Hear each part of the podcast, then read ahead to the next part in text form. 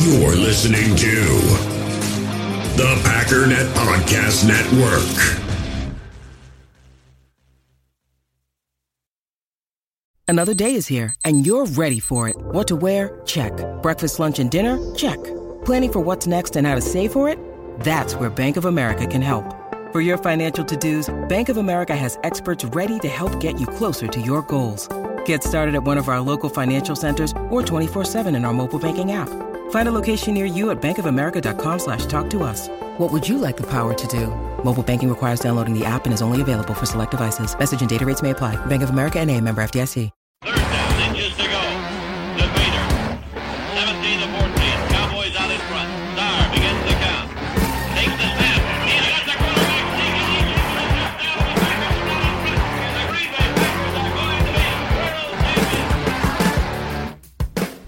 What's up, gang? Hope you're having an awesome Thursday afternoon. My name is Clayton Bailey. Welcome into Packers Total Access.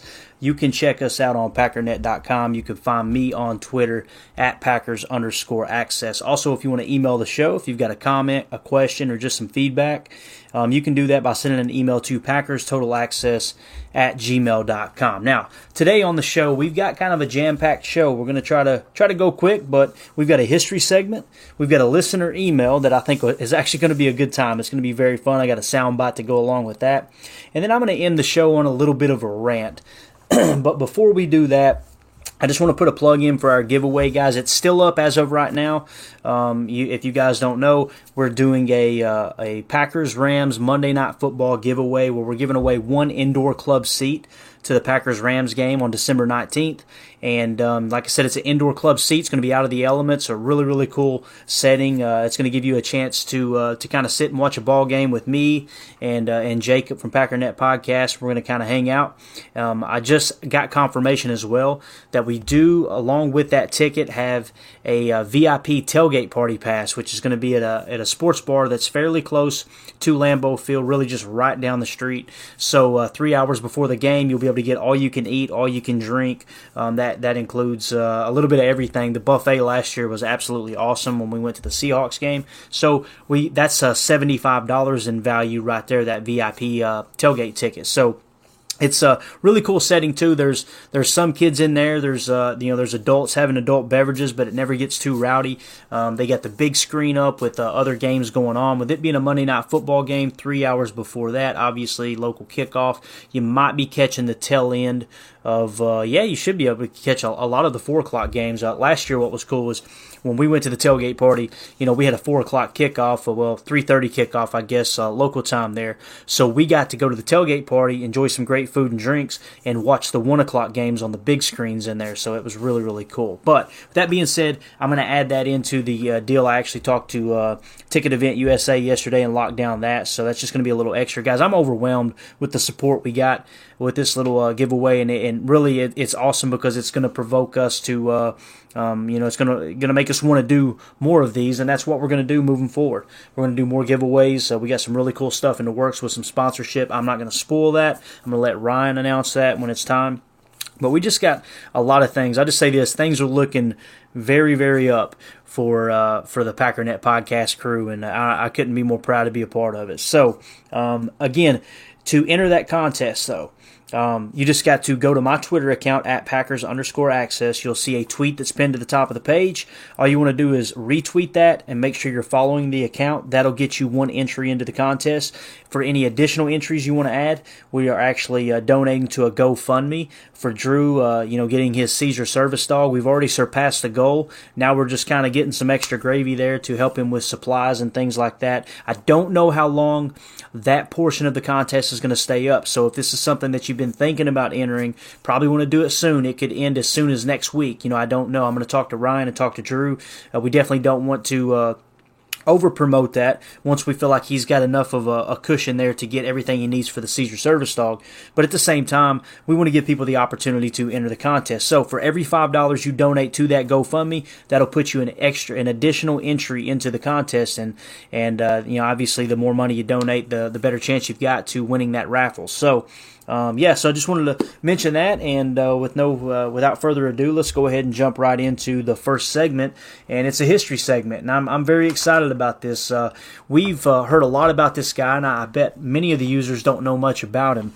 And uh, he's a, a, guy that's at one time was known as the best guard in football, and that was August Mike Michalske.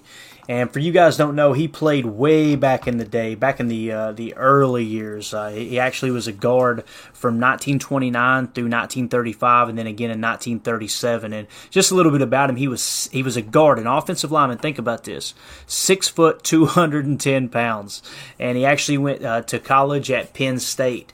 And I'm just going to kind of read this Cliff Christl uh, article here where he really does a great job uh, outlining the career of Mike Michalske and exactly who he is and maybe a couple of uh, stories here and there. But let's just jump right into it. It says, widely regarded as one of the greatest guards in the first 30 years of the NFL when rules limiting substitution required players to play both offense and defense. I mean, they actually had rules in place, guys, where you could not substitute. I believe you had to be hurt to come off the field, and I don't even know if you were allowed to go back on the field if you left hurt, which really um, kind of leads to you know that that toughness of playing through injuries, and, and you hear about the old stories, but. It says Michalske was nicknamed Iron Mike and admired for his stamina and willingness to play full 60 minutes. He and Cal Hubbard were the anchors of the Packers line uh, they won three straight NFL titles from 1929 to 31. Uh, Michalske was the smaller of the two, but faster and more agile. Offensively, he used those attributes to pull and lead plays despite the, the then common tight splits, which called for linemen to position themselves almost shoulder to shoulder with the player next to them. On defense, Michalske was known as a deadly tackler and one of the first linemen to play a knifing, slicing style and run plays down before they developed.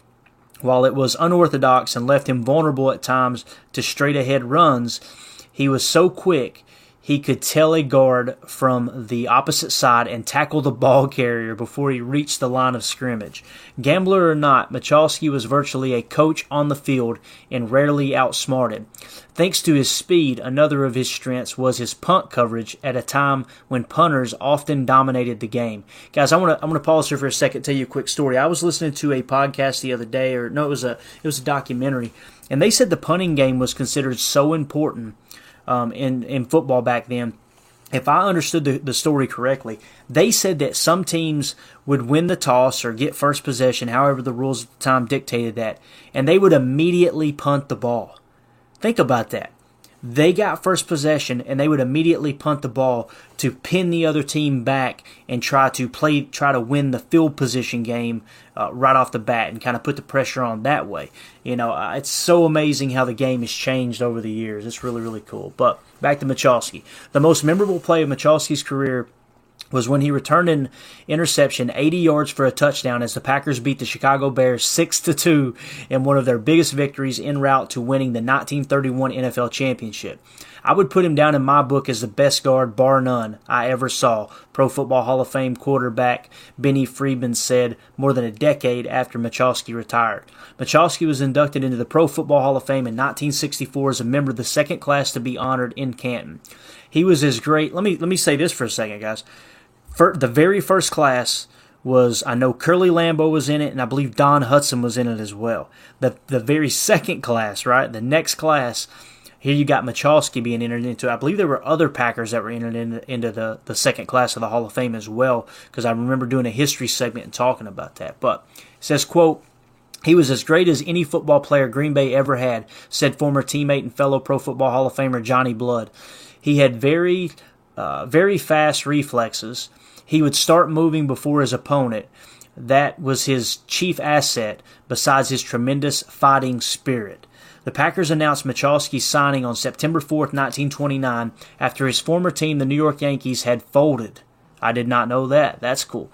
Michalske had played for the Yankees in 1926 um, when they were members of the first American Football League, which lasted one year, and also in 1927 and 28 when they moved to the NFL. He retired in 1936 to become a basketball coach and an assistant football coach at Lafayette College. In 1937, Michalske returned to the Packers as player and line coach, roles he had also also had Field in 1935, but appeared in only six games due to a back injury. On August 8, 1938, Michalske asked Coach Curly Lambeau for his release so he could join Blood's coaching staff in Pittsburgh. So he followed Johnny Blood to Pittsburgh to coach football alongside him. Um, Michalske played in 94 games for the Packers and started 69 all at guard. Michalske served as line coach at St. Norbert College. You guys know the history and, and ties of St. Norbert College to the Packers and being their uh, training camp uh, uh, dorms for so long. Um, from 1940 to 1941. Head coach at Iowa State from 1942 to 46 and an assistant coach with the Baltimore Colts of the All-American Football Conference in 1949. From 1950 through 56, Michalske worked as an assistant coach at Baylor, Texas A&M, and Texas. He also remained close to the Packers. Michalske scouted for them in 1947 and continued to file scouting reports on draft prospects while he was coaching college football and in retirement. He was born on April 24, 1903, in Cleveland, Ohio. Given the name August Michalske, his nickname was Mike for Iron Mike, and uh, died October 26, 1983, at the age of 80. And that article was by Cliff Christl. The thing that stands out to me, guys, and coming away from this segment and what I've learned about Mike Michalske, I knew he was a great guard. I knew he was undersized. I knew he was one of Curly Lambeau's go to guys, right? I had no idea that he joined the coaching staff with Johnny Blood, and I had no idea that he spent that much time in football after his playing career had ended.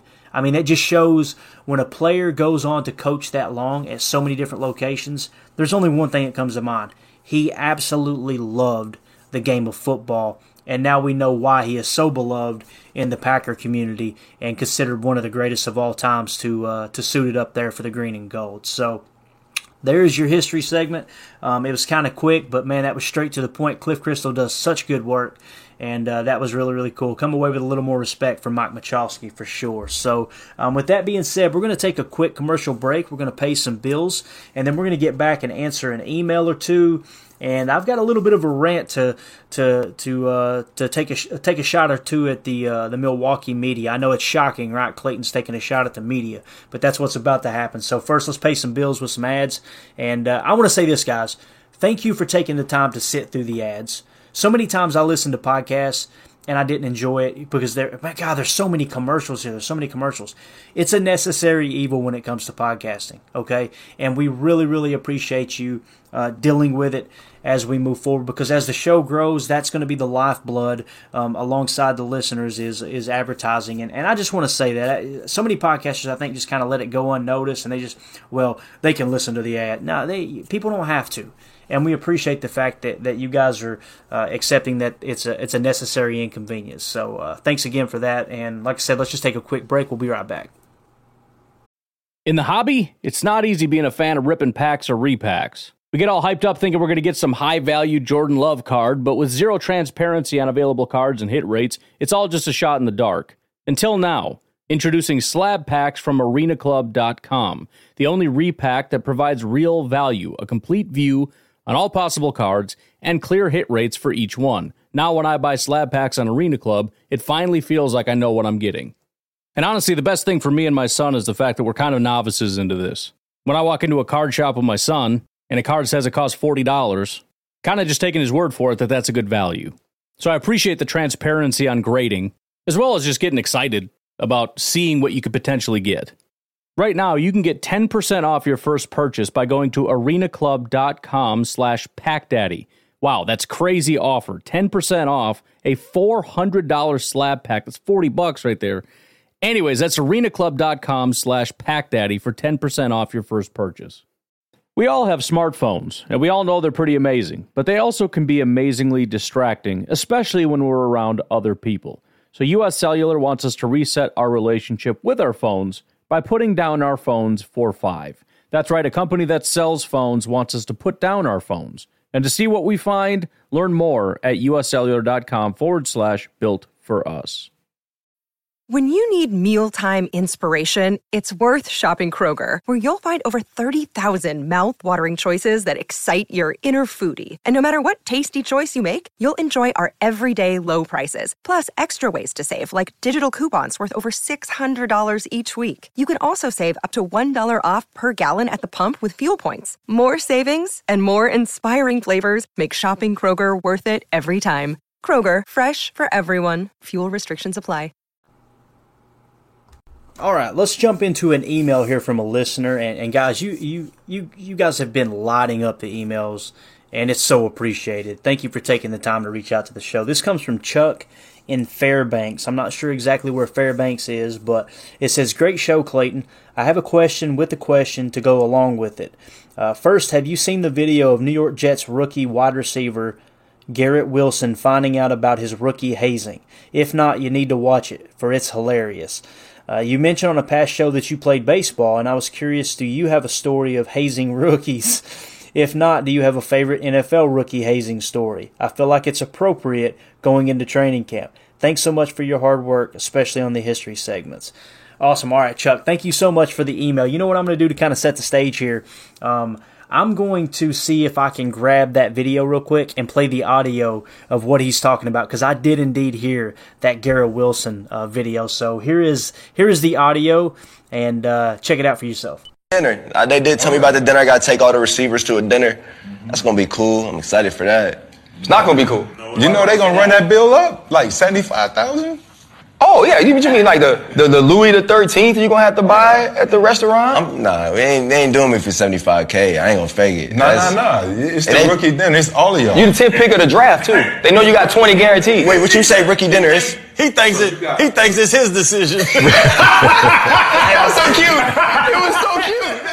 Man, when you listen to something like that, it really it makes you miss your playing days, no matter what sport it was, any kind of team sport. I just love it. He thinks it's his decision, and then they go, "It's so cute. It's so cute. It's hilarious." So, uh, thank you for bringing that up. I'm glad you did, Chuck, because I try not to show or or play things on here or tell stories on here that doesn't pertain to the Green Bay Packers. But when a listener requests it, hey, it gives me all the right in the world to do it, and I thought it was hilarious. So, um, to answer your question.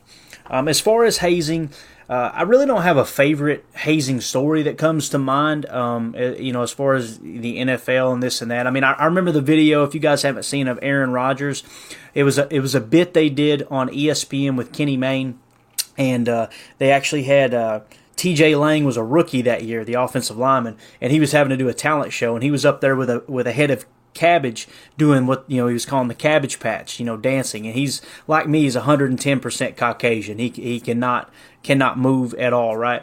And aaron throws a head of lettuce or cabbage at him and hits him right in the mouth. It is hilarious. So if you get a chance to watch that. But from my personal experience, I'll tell you this: it, it actually sprung a nickname for me. My freshman year, um, as I stepped into high school, right, and uh, you got to keep in mind, I, I never got hazed on the baseball team because I was actually already on the baseball team in seventh grade, and, and it was a small school. So try to stay with me here. Basically, I was already playing some varsity high school games when I was in seventh grade, and uh, you know I had showed a little bit of talent. I do some pinch running things like that. So by the time I got to my freshman year, I had already been starting on the varsity somewhat, not every game, you know, a minute amount of games but you know the the uh, the upperclassmen knew me well. We were all friends, and, and to be honest with you, I, grew up in a biker family, right? So I was around. It was normal for me to go to a biker field meet, and there'd be 500 bikers in this field in Fayette County, Kentucky, right? And I'm not proud to say everything that went on at those parties, but I learned at an early age that uh, you kind of you got to learn where to fit in and you keep your mouth shut. You know, I was taught at an early age you don't make eye contact with people. So I say all that because, um, and, and, it sounds silly, right? Because every people skill book says you to, tells you to make good eye contact, especially when making deals. But it was just the way I was raised was kind of keep to yourself and and and don't be a loudmouth and all that. Um, so when I stepped into you know uh, playing playing on the high school team at an early age, I kind of knew how to act just from my childhood, right? And just how to fit in. And and if somebody did try to haze you or something, you just kind of I took it as a badge of respect. It was about being a part of the team. I was never one of those guys that was kind of a sore loser in that regard. So with that being said, I never got really hazed. But I will tell you this: my freshman year, outside of the baseball team, that is, my freshman year in high school, some senior football players approached me, right, and you know, they would write freshman in marker. It was about as bad as I seen. I seen some guys try to resist and they got stuffed into a garbage can, right? But some football, you know, players, uh, one of which played baseball as well, he approached me and they wrote you know, uh, a big F on my forehead with a marker, right, as a freshman. And I was cool with it. I'm like, hey, man, it is what it is. There's other freshmen running around like that. It's just a part of it, right? You know, I don't, I want to fit in with these people and I want to earn their respect. And the worst, you're never going to earn someone's respect by just being a crybaby, right? Or, or you know, yeah, it could come to a fist fight, but what's the point, right? It, eh, you know, they're not going to earn your respect that way, in my opinion. So, anyway, long story short, this guy puts an F on my forehead, and there was a senior girl that actually uh, approached me and said, "Who wrote that on your forehead?" And I, and I was going, I was at first I was embarrassed. I was like, "Oh God, dude, this now I get it now. This is embarrassed." So I told her who it was, just joking, like, no, he's cool, man, and he was a football player. Well, she went to him later that day and said, hey, just want you to know that freshman Clayton is off limits. No hazing him, right? And I found out later the reason was she had a little, you know, crush or whatever, right? Senior girl with a freshman guy, that's kind of a big deal, right? You puff your chest out a little bit. So she she goes and tells him, but this is what she said to him when she said it. She said, Hey, just so you know, Clayton, Sweet Cheeks, he's off limits. So you would think, Oh, that's awesome. She vouched for you. No. Now everybody started calling me Sweet Cheeks in the school, right? So that becomes my nickname as a freshman. And I'll never forget, I had JROTC class with this senior. And I walked in that day, and, or it was, you know, a few days later, and he goes, Hey, Sweet Cheeks. And I'm like, you know, okay, yeah, what's up, man? You know, and I just kind of laugh it off, just like I was telling you how you handle the hazing. It's part of it too, right? And uh, and I immediately, you know, throw the people skills into effect, and I'm like, yeah, man, I hope I have a jawline like you someday, dude, because I is these, you know, these baby cheeks suck because I had a fat face. I was a short, fat freshman. I say fat. I was an athlete, but you know how it is. You hadn't hit that growth spurt yet as a freshman.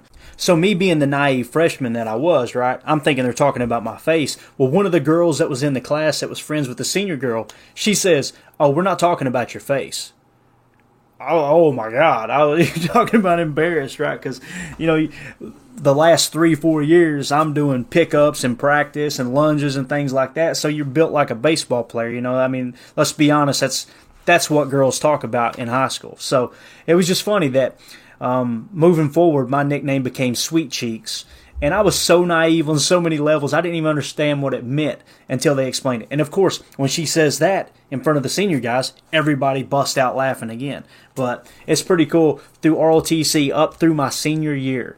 Sergeant Major Day, who was actually my my uh, ROTC teacher, actually said, you know, he, he called me that, sweet cheeks. So pretty cool story, pretty funny. Man, it's awesome going down memory lane. So I hope that answers your question, Chuck. Again, I, I don't really have a favorite hazing, uh, you know, as far as a, a football. I guess, well, I guess the Aaron Rodgers story was funny, although it was a bit and it was all planned. It wasn't really hazing. Um, but uh, yeah, I kind of like that tradition, though. I know we're stepping into a time where that stuff is frowned upon, and in no way, shape, or form do I think someone should be bullied or or uh, mistreated for the way they look, whether it's whether it's race or, or you know the body shaming and everything else that goes on today. I I will say this that when I graduated in the year 2000 and again, you guys know I tried out for a couple of colleges to play baseball. I I would not trade my high school years for anything. Maybe it was because the home life was a little bit rough and I really enjoyed getting away from that and getting around my friends and around the baseball team and everything. But uh, uh, I, am telling you, man, we had an awesome, awesome group of people. Yes, there were f- uh, fights in school and yes, there were disagreements and all that. But for the most part, man, we did not have to deal with the stuff that you're dealing with today and all of the division. It was just a a much simpler time. But uh, again, Chuck, thank you so much for the email, man. Hope that answered your question. Yeah, so now everybody's going to be tweeting at me, calling me sweet cheeks. So probably should have just kept my mouth shut. All right, on to the next segment. I wanted to address something that uh, that I actually heard. I was listening to a podcast, and uh, it's out of Milwaukee. Uh, I'm just going to say the name. Mark Chmura is on this podcast. Excuse me, and I do enjoy listening to that show for the most part. But there are so many times it just what I'm finding is most media outlets out of Milwaukee, when they cover the Green Bay Packers, they just seem bitter, man. And it sucks because there's so many great personalities. Like, you know, I make the comment all the time. I've tweeted at Sparky, um, you know, with, uh, with the show there with Leroy Butler and uh, I think it's Gary Ellison. Ellerson, I believe is his name. Um, but Leroy is so positive and it's just that the Sparky is always so negative, and it's like, do you even like the Green Bay Packers? Because it it, it just seems like it's such a pain in his you know what to even have to talk about him. And what I'm finding is the same thing kind of holds true with Mark Chmura. He gets excited when he talk tells stories about his playing days, but it just it's so seldom that you hear something positive. They they bash Rodgers, they uh, bash LaFleur somewhat. They they ba- it's just like constantly something. Well, the conversation got to talking about Adrian Amos just the other day, right? And uh, he was just basically you know, the, the first part of the conversation, he was just talking crap about Adrian Amos and how he's just another guy, essentially, right? And then someone said something along the lines, well, no, you know, he's graded out. He, he said something like, what makes Amos special? Well, I don't understand. He's not, you know, this and that. He said, well, you know, he grades out high on PFF. And Chewy cuts him off and says, you know, PFF, what, you know, what's PFF? What, what does PFF know? And like started downplaying Pro Football Focus. And one of the other guys said, well, you know, Chris Collinsworth Collinsworth's involved with it. And Chewy's just kind of like, well, so? Uh, okay, well, first of all, Chris Collinsworth, whether you like him or not, he's at the top of his field in NFL broadcasting. He's been behind way, way more doors than Mark Chmura has, right? And uh, he's uh, also, uh, just so happens, he's on the All Bengals team, right? And I know everybody go, oh, it's the Bengals. But still, is a guy that, that was is considered one of the best uh, to play wide receiver for an NFL franchise. Okay, I mean that says enough for me personally. All right, and you know he went on to argue about this. Then he tried to walk it back a little bit. Like I'm not saying he's a bad player. He's just a guy. He's just you know kind of he's he's solid, whatever. And then they said, well, he's you know he's pretty good in coverage. And he says, what does he play man coverage? And I'm like, you have no idea what you're even talking about. How in the world someone had played, you know, as many years as he did in the NFL, and then come out and talk about football and then try to judge a strong safety in Joe Barry's defense, which is mostly a quarters coverage defense, and say, "What is well, how how how is he in man coverage?" It's like you're an idiot. you have no idea what you're talking about. But to downplay and foo-foo PFF, and this always cracks me up when people do it because typically all you got to do is go, "What don't you like about it?" Well, it's just analytics. It's just analytics you have no clue what you're talking about. Okay, so here, here's what I want to do. I want to take a second and explain um, PFF. Okay, just for a second, because I know there's listeners that probably agree with Chewy, right? But here's the thing: if you don't understand how it even works, how can you bash it? All right. So this is this is from their homepage here. It says what we do. The PFF grading system evaluates every player on every play during a football game. We believe that every play counts and that attention to detail provides insights and data that cannot be found anywhere else. The uh, grading system was founded on the principle of grading production rather than traits or measurables, but perhaps a better way to describe it is a player's contribution to production on a given play. I want you to think about this, guys. What they're saying is this production grading system it's based off of how coaches grade players week in and week out. I'm not saying these are coach level graders here, okay? We don't I don't I don't know every employee that works for Chris Collinsworth and PFF, but it's it's based around how coaches actually grade players, okay? It said, did the quarterback make a great throw but it was dropped? The quarterback contributed to positive production and will receive a positive grade for that effort even though the receiver let him down, earning a negative grade along the way.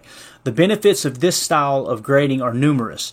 Taking every play into consideration allows for a larger sample size of data to tell the proper story rather than just a highlight reel of plays that we tend to remember, for better or worse. Uh, we also work to eliminate bias by not not caring about the level of player who is being graded. So whenever uh, it's the so whether it's the best tackle in the league missing a block or one of the worst, the same grade is given. Uh, preconceived level of ability has no impact on the grading system. This style has worked well in unlocking undervalued gems through the years while also not being swayed by player hype if it is undeserved. Once you think of Rashan Gary and how PFF was showing how he was tracking progress, tracking progress, and everybody was saying he was a bust. He was a bust. And all of a sudden, boom, he blows up. That's why Ryan and other people who, and, and I love Ryan's stance. Ryan's like, PFF isn't everything. It's just a good tool, right? It's another tool in the bag. And he was one saying Rashan Gary's the real deal because he was kind of wrong on him coming out of the draft. It's just, and I was the same way. I'm, I'm kind of looking at draft pick going, what the crap? And then I'm watching the PFF grade every every year. I'm going, oh, this dude looks like he's progressing. He's going to be a stud. Lo and behold, he's a stud. Now everybody's got him all over their list, right? He's in the top 10 edge rushers. It's amazing how that works. But it says the grading scale, each player is given a grade of negative 2 to plus 2 in 0.5 increments on a given play, with 0 generally being the average or, quote, expected grade. There are a few exceptions as each position group has different rules, but those are the basics. The zero grade is uh, important as most plays feature many players doing their job uh, at a reasonable or expected level, so not every play player or on every play needs to earn a positive or a negative. At one end of the scale, you have a catastrophic game ending interception or pick six from a quarterback, and at the other, a perfect deep bomb in a tight window in a critical game situation. So they're going to show the scale here, and I'm going to read this off, and then I'm going to get to my point with Adrian Amos, okay? And it's funny because. I'll talk about it in a second. It's going to be it's it's it's really cool uh, twist of the plot here, I guess you could say. But think about um, think back to the the huge play by Dave Robinson back in the Lombardi days. Okay, they're down in Dallas. They're playing the Cowboys. I think at the Cotton Bowl. This was the year before the Ice Bowl, and Dave Robinson makes a break on uh, quarterback uh, Roger Staubach. Okay, or was it no? It was Don Meredith. I'm sorry, Don Meredith. So he he makes a break on the play when the when the ball is snapped. Uh, Dave Robinson kind of kind of jumps to he pops outside and he goes after him. He says that wasn't even his assignment. So he's scrambling after Don Meredith. Don Meredith is is getting pressured and not expecting Dave Robinson to be there because hint hint he wasn't supposed to be. Dave Robinson broke his scheme and made the play. So as Don Meredith said in, in famous fashion, and, and Don Meredith is one of the most colorful announcers and football players in the history of the league. He said, I just hit the guy that was open. He threw an interception in the back of the end zone. Now, after the game, this is why I tell this story. Dave Robinson says after the game, Vince Lombardi gave him a minus two on the play. That sound familiar? So here's the scale, okay? Even though he, you know, in the highlight reel, it's wow, Dave Robinson won the game, but Lombardi knows within the scheme he didn't do what he was supposed to do. He got a negative grade for it. That's how this system is is created and supposed to work. So on the scale, ironically, it's a Brett Favre pass, which I think is hilarious. But the negative two on the scale so let's start at the zero right in the middle, okay? Imagine it's zero and then it goes negative to the left, positive to the right. Um, starting at the zero, going positive to the right, a 0.5 says a well thrown short pass. Then it goes 1.0, 1.5, and then a plus two. At the plus two, it says Super Bowl, whatever it was. Eli Manning, incredible throw to Mario Manningham on the game winning drive. If you guys remember that, he threaded the needle with that pass. We're not talking about the helmet catch, we're talking about the Mario Manningham catch. They gave that a plus two because it was a clutch moment it was uh, absolutely perfectly placed ball. It was the right decision. Everything about it was a perfect play. You got a plus two. Now let's start back at zero and go negative. Negative 0.5, negative 1, negative 1.5. It says an awful throw that should be or is intercepted. Whether it was intercepted or not, it would get a negative 1.5 because it should have been intercepted. And you look at the stat column, guys, if the pick was dropped, all you're seeing is an incompletion. But at PFF, you're getting a huge, huge hit on your PFF grade, which really tells the story, in my opinion. Now, at negative two, all the way maxed out in the red, it says 2009 NFC Championship. The game. Uh, the game on the line, field goal range. Brett Favre throws across his body for an INT. I just think that's beautiful because he was with the Vikings, and we all know. I don't think I celebrated that hard and that loud um, for any Packer play um, and uh, than I did when he threw that interception with the Vikings. I just I just screamed it out my lungs. Now you know how it feels. but anyway, I wanted to lay that out because people don't understand how PFF works. They just like to bash it. And it's the reason that I like to depend on it most of the time when getting a true assessment of what has the team done, what have the individual players done. Now, a lot of the argument that people say um, is it says you don't know the play call. How many times have you heard people say that about PFF? Well, they don't. You know, it's funny. Pat McAfee actually said that on his show. He said, "Yeah, but you know, these guys don't actually know what was being coached up in the locker room and, and their weekly game plan and what the coaches actually." actually told them to do. You don't know. You're exactly right. We don't know all the little nuances, but the closest thing we can get is to try to determine what was their assignment. I'm okay with PFF screwing up a handful of these because they didn't actually know the assignment. The defense sugared real well, and we don't know what the play call actually was, right? But 90% of the time, you can tell what the play call was. You could tell if a guy was supposed to sit in the mid zone. You could tell if a guy was was supposed to blitz the A gap. You could tell these things, right? But this segment says, or this section says, you don't know the play call. We are certainly not in the huddle, but we're grading what a player attempts to do on a given play. While football is extremely nuanced regarding the preparation and adjustments that go into each play call, once the ball is snapped, most players are clear in what they're trying to accomplish on each play, and we evaluate accordingly. Of course, there are always some gray areas in football, plays in which there's a clear question mark regarding assignment. We can defer to a zero grade and not guess as to which player is right or wrong. These plays are few and far between, and since we are guarding every snap, missing out on a handful throughout the year should not affect the player evaluations. Examples of potential gray areas include coverage bust, quarterback slash wide receiver miscommunications, and missed blocking assignments because you they're not in their head and knowing exactly what the play was. Did the quarterback screw up? Did the receiver screw up? uh, on the mental error. And I just think it's cool that they're transparent like that. And on the Pat McAfee show, when Pat was talking about that, he brung it up to Chris Collinsworth, and Chris Collinsworth's response was beautiful. He said, "You should come down here to HQ and just see what we do sometime." And it's funny, I haven't heard McAfee bash it since. Right now, it wasn't too long ago that that interview took place, but I just think it's important. Now, let's go back to Adrian Amos. All right, his grade last year was a seventy-four point seven. Now that we've got a, a basic understanding how PFF grades, right? It was a seventy-four point seven. So when you go to his defensive grades um, throughout the year, right? Um, he was he was his strength was definitely tackling. Okay, his best coverage grade came against the Seahawks. I was there at that game, and he balled out. Ninety point nine was his coverage grade.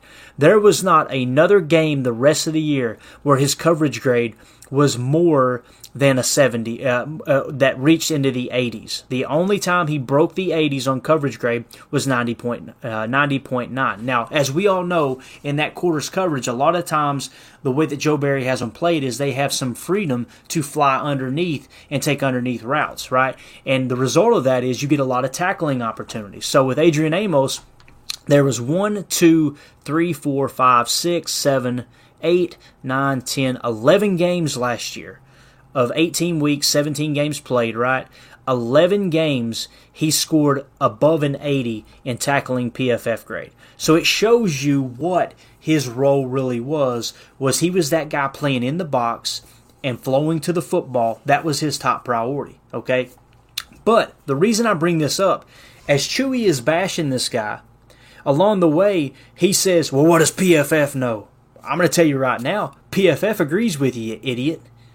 I think it's hilarious. His overall grade for the year was a 74.7. And at the end of the argument, the way Chewy described Adrian Amos was I mean, he's a solid player, but he's nothing great. Last year, he wasn't. Now, if you look at his career as a whole, that's where you're getting into the real value of Adrian Amos. I mean, going back to his rookie year in 2015, a 69.6. 2016, a 73.2. 2017, 90.9. This is with the Bears. 2018 took a little step back, but still an 82.9.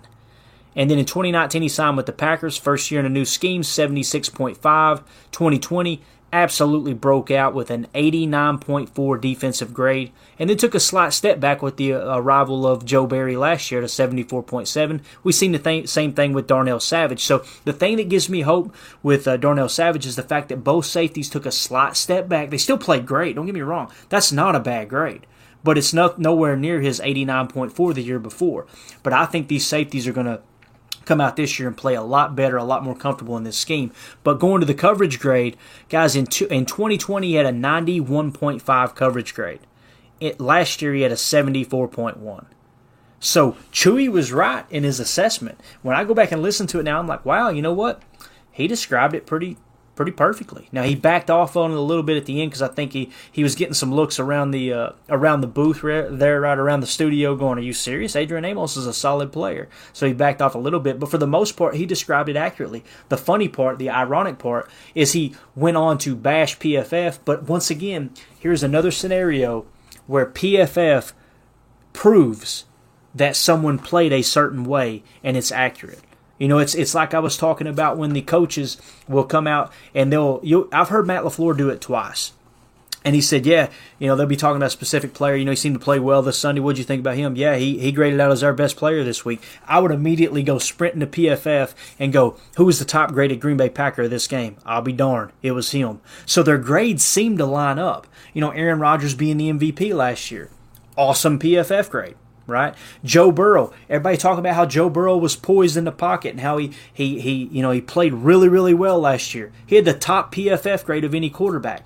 Now, if you just tried to grade Burrow off to the side and you asked Burrow is he a top five quarterback, I guarantee you if there were no PFF, everyone would go, ah, I wouldn't say he's top five. He might be top ten. He's probably closer to top fifteen. But lo and behold, why? How did they get to the Super Bowl then? So just average quarterback play, the rest of that Bengals roster is loaded? No, the most important position on the field is quarterback, and Joe Burrow graded out as the best quarterback in the entire National Football League according to PFF. Time and time again, these players' grades match with what you see on the field. Period. And it's almost time for people to stop hating so much on PFF just because they don't like Chris Collinsworth. I get you. He gets on my nerves too. Uh, the the amount of times in the game that he calls that I have to hear. let me tell you, this guy right here. Here we've got a guy. Uh, the way he says "guy" just drives me insane. I get it, but the guy knew what he was there. I just used it. That's hilarious. Chris Collinsworth knew what he was doing when he purchased PFF. Um, because this is, I, I just love the fact that someone thought outside of the box and said, you know what, if this is how the coaches are actually grading the players, why don't we start to try to duplicate that and provide a database for fans to have their hands on them almost immediately following the game? You know, it's just a couple of days after the game, the grades hit. I one of my favorite things about Ryan's Packernet podcast is when the grades would be released and he would read it off and give you kind of the story behind the story as far as how players performed the week before. So I thought it was important to hit on that, man. That's something that that's important to me, and it's definitely the uh, the uh, the website that I depend on the most when it comes to what actually happened on the field and how did players perform. All right, as we get you guys out of here on a Thursday afternoon, uh, the the big story that that uh, you know kind of connected with me, or at least caught my attention throughout the National Football League, is the Terry McLaurin uh, contract. As you guys know, he uh, he, he kind of held out, and, and there was rumors that he was going to be traded. I know uh, LeRoy Butler and a couple other media guys were saying that they thought that Green Bay had a legit shot of trading for him and, and things like that.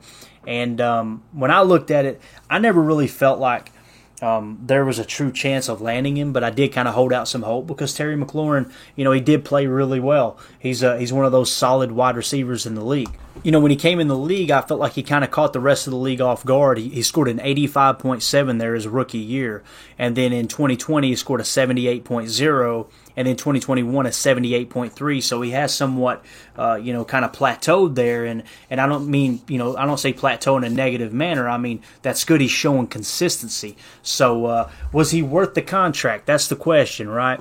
Um, you know, when you look at the new contract, it's going to be a three-year extension worth $23.3 million in new money. Uh, says Ian Rapoport reported on Tuesday. The deal comes with a total of 53.15 million in guarantees, 34.6 million fully guaranteed upon signing, and a 28 million dollar signing bonus. Uh, Rapoport added, McLaurin was set to enter the final year of his contract with a base salary of 2.79 million in 2022. Now, all the details aren't released on Spotrac yet, but they did update it today, and it says Terry McLaurin signed a three-year, $70 million contract with the Washington Commanders, including a $28 million signing bonus, 53.1 guaranteed, and an average salary uh, annual salary of 23.3 million. In 2022, McLaurin will earn a base salary of 2.7 while carrying a cap hit of 3.0 million dollars. So basically, the three-year extension was for 70 million dollars. When you break that down, what they're essentially saying is it should average out the extension itself should average out to 23.3 million. But the way that I look at that, and I look at things different. He's on the books this year too. So I feel like you've got to extend that over the four years. I mean, you're getting to play this year, and you only add an additional however much it is. So I feel like that number is actually a little lower. Now, with that being said, would I be happy that Green Bay Packers sign him to that contract?